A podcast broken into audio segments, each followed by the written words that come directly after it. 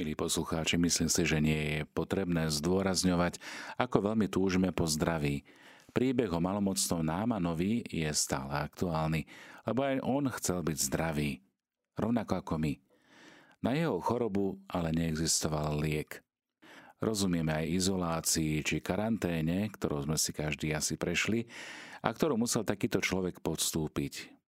A v prípade malomocenstva často celoživotnú celoživotnú karanténu. Poďme sa spoločne pozrieť, čo hovorí tento biblický úryvok z dnešného prvého čítania a aké môže byť jeho posolstvo pre nás dnes. Náman vieme, že bol vysoko postavený, vplyvný a vážený muž, určite inteligentný, veď bol veliteľom celého vojska. Má moc nad druhými, ale je málo mocný v úvodzovkách voči sebe samému. Protikladom Námana je bezmocné dievčatko, ktoré uniesli z jej domova od rodičov a ktoré zdá sa stratilo všetko. No práve toto dievčatko má jednu veľmi cenú informáciu. Evangelium, radosnú zväzť, dobrú správu pre malomocného námana. Ona je akoby anielom, poslom dobrých správ. Aké krásne, že jej slovám uverili, hoci ju mohli vysmiať alebo ignorovať. Zvykne sa hovoriť, topiaci sa aj slamky chytá a Náman sa vydáva na ďalekú cestu za uzdravením. Biblický príbeh sa prenáša do Izraela. Kráľ, ktorý tu vládne, hovorí veľmi dôležitú vec. Čo som Boh, aby som mohol zabíjať a oživovať?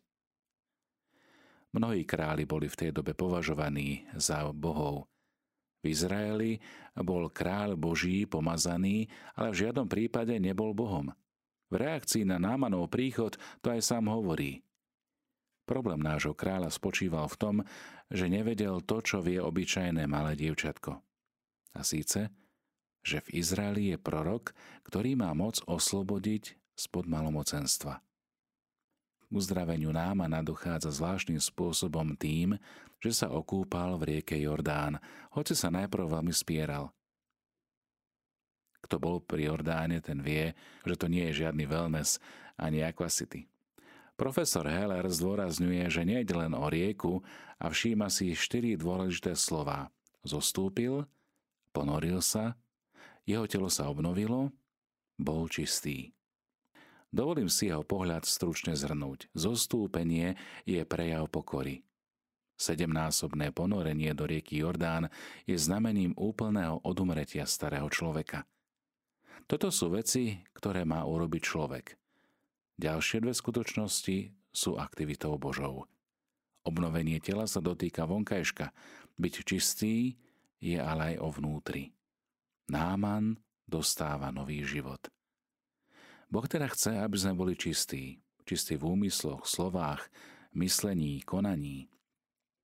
Jeho láska nás môže celých uzdraviť a cestou k tomuto uzdraveniu je pokora – Okrem námana, ktorý sa na túto cestu vybral, nech je pre nás, kresťanov, aj v tomto náročnom čase postpandémie, príkladom malé izraelské dievčatko, ktoré bolo anielom poslom dobrých správ, lebo ohlasovalo evanielium o Božej prítomnosti a moci.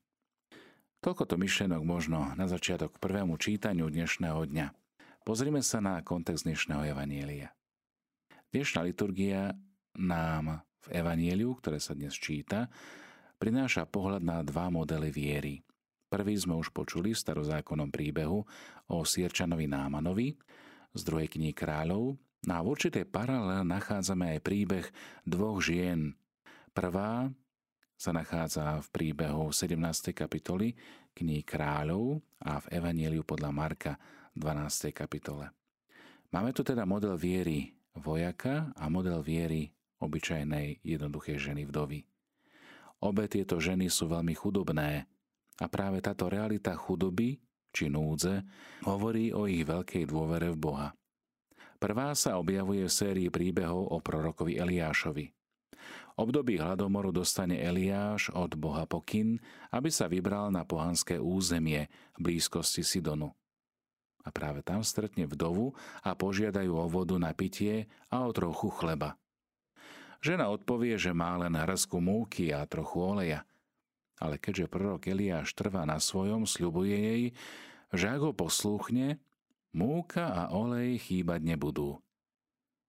Žena ho poslúchne a za to je odmenená. Druhú ženu vdovu zbadá Ježiš v Jeruzaleme, konkrétne pri chrámovej pokladnici, kde muži a ženy dávajú almužny. Ježiš vidí, ako táto žena hádže do pokladnice dve drobné mince. A potom zavolá svojich učeníkov a vysvetlí, že jej príspevok je väčší ako hlasné dary bohatých, keďže to štrngalo veľmi dlho. Pretože tí dávajú zo svojho nadbytku. Ale vdova vložila všetko, čo mala, celé svoje živobytie. Z týchto dvoch biblických pasáží, múdro zoskupený vedľa seba, sa dá naučiť veľmi cená lekcia o viere. Viere, ktorá sa prejavuje ako vnútorný postoj toho, kto zakladá svoj život na Bohu, na Jeho slove, k tomu dôveruje a aj napriek ťažkostiam a okolnostiam, ktoré prežíva, prehlbuje svoj vzťah s ním. Byť vdovou v staroveku bola sama o sebe veľmi ťažká situácia. Preto Biblii vdovy a siroty boli ľudia, o ktorých sa Boh staral osobitným spôsobom. Stratili svoju pozemskú oporu a Boh zostáva ich oporou. Zostáva v pozícii ich rodiča, milujúceho otca či matky alebo milujúceho manžela. Sveté písmo hovorí, že objektívny stav potreby, v tomto prípade byť vdovou, napríklad nestačí. Boh vždy žiada našu slobodnú voľbu viery, ktorá sa prejavuje v láske k nemu a v láske k blížnemu. Nik nie je taký chudobný, aby nemohol niečo darovať. Táto stať nás teda nabáda, aby sme si uvedomili, že viera nie je len o tom, že veríme, že Boh existuje, ale aj o našom vnútornom postoji. Že zakladáme svoj život na Bohu a plne mu dôverujeme. Ako vidíme na príklade viery Sierčana Námana alebo vdov z kníh kráľov, niekedy nás Boh pozýva k tomu, aby sme v ťažkých situáciách a v časoch nedostatku preukázali vieru a dôveru v Neho, hoci aj mimoriadným spôsobom.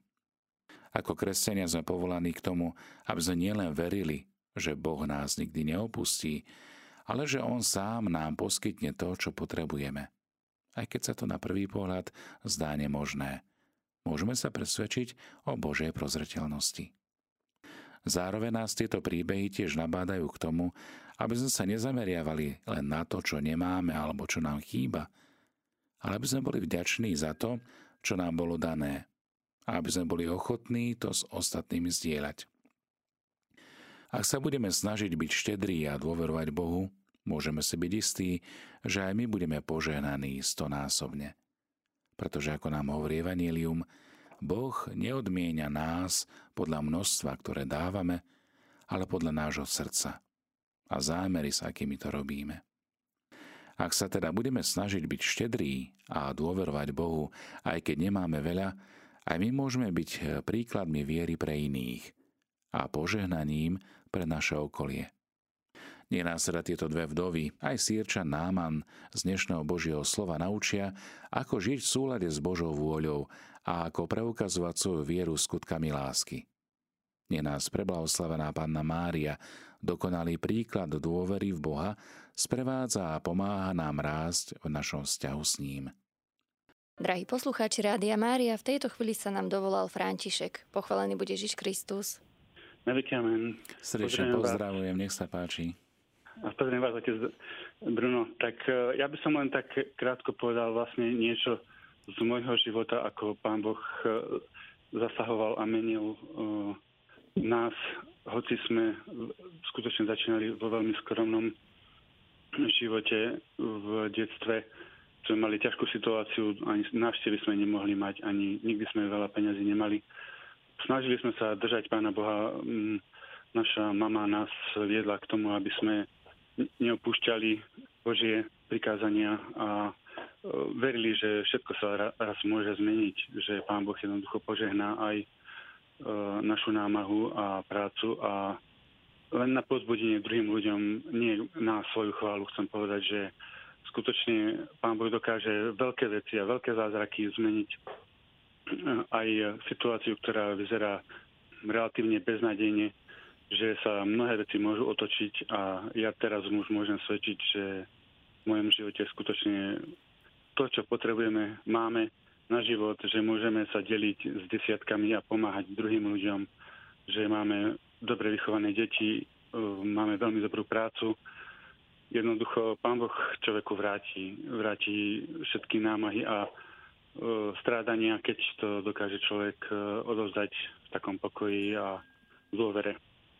To sú zázraky, ktoré sa nedajú niekedy racionálne vysvetliť, ale Pán Boh skutočne takéto veci dokáže. Ďakujem pekne, František, za tvoje svedectvo viery, aj za to, ako dokážeš príjmať veci práve s takýmto nadhľadom Evanielia. Veľká vďaka za tvoje slovo. Ja ďakujem za rádio, za to, že vás môžem počúvať. Tak, tešíme sa, že patríš do rodiny poslucháčov. Požehnaný deň prajem. Všetko dobré s pánom. Pánom. Náman, vojenský veliteľ sírskeho kráľa, bol malomocný. Nahneval sa na izraelského proroka Elizea Myslel som si, že vyjde ku mne, bude vzývať meno pána svojho Boha a rukou sa ma dotkne malomocného miesta a uzdraví ma. Nemôžem sa okúpať v iných riekach? Obrátil sa a s nevom odchádzal. Tedy pristúpili k nemu jeho sluhovia a povedali mu, keby ti proroku rozkázal veľkú vec, iste by si to urobil. O to skôr tak urob, keď ti povedal okúp sa a budeš čistý. Náman teda zostúpil a sedemkrát sa ponoril do Jordánu, podľa slov Božieho muža Elizea. A jeho telo sa obnovilo ako telo malého dieťaťa a bol čistý. Milí priatelia, ľahko spásy je pre nás ťažšia, než akékoľvek úsilie. Rodáci vyhnali aj pána Ježiša z mesta a viedli ho až na zráz vrchu, na ktorom bolo ich mesto postavené, a odtiaľ ho chceli zhodiť.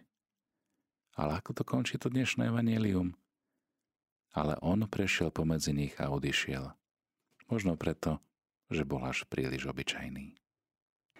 Nachádzať krásu v obyčajných a malých veciach, ktoré niekedy Boh od nás žiada, robí veľkosť skutkov a veľkosť zázrakov, o ktorých sa potom môžeme presviečať.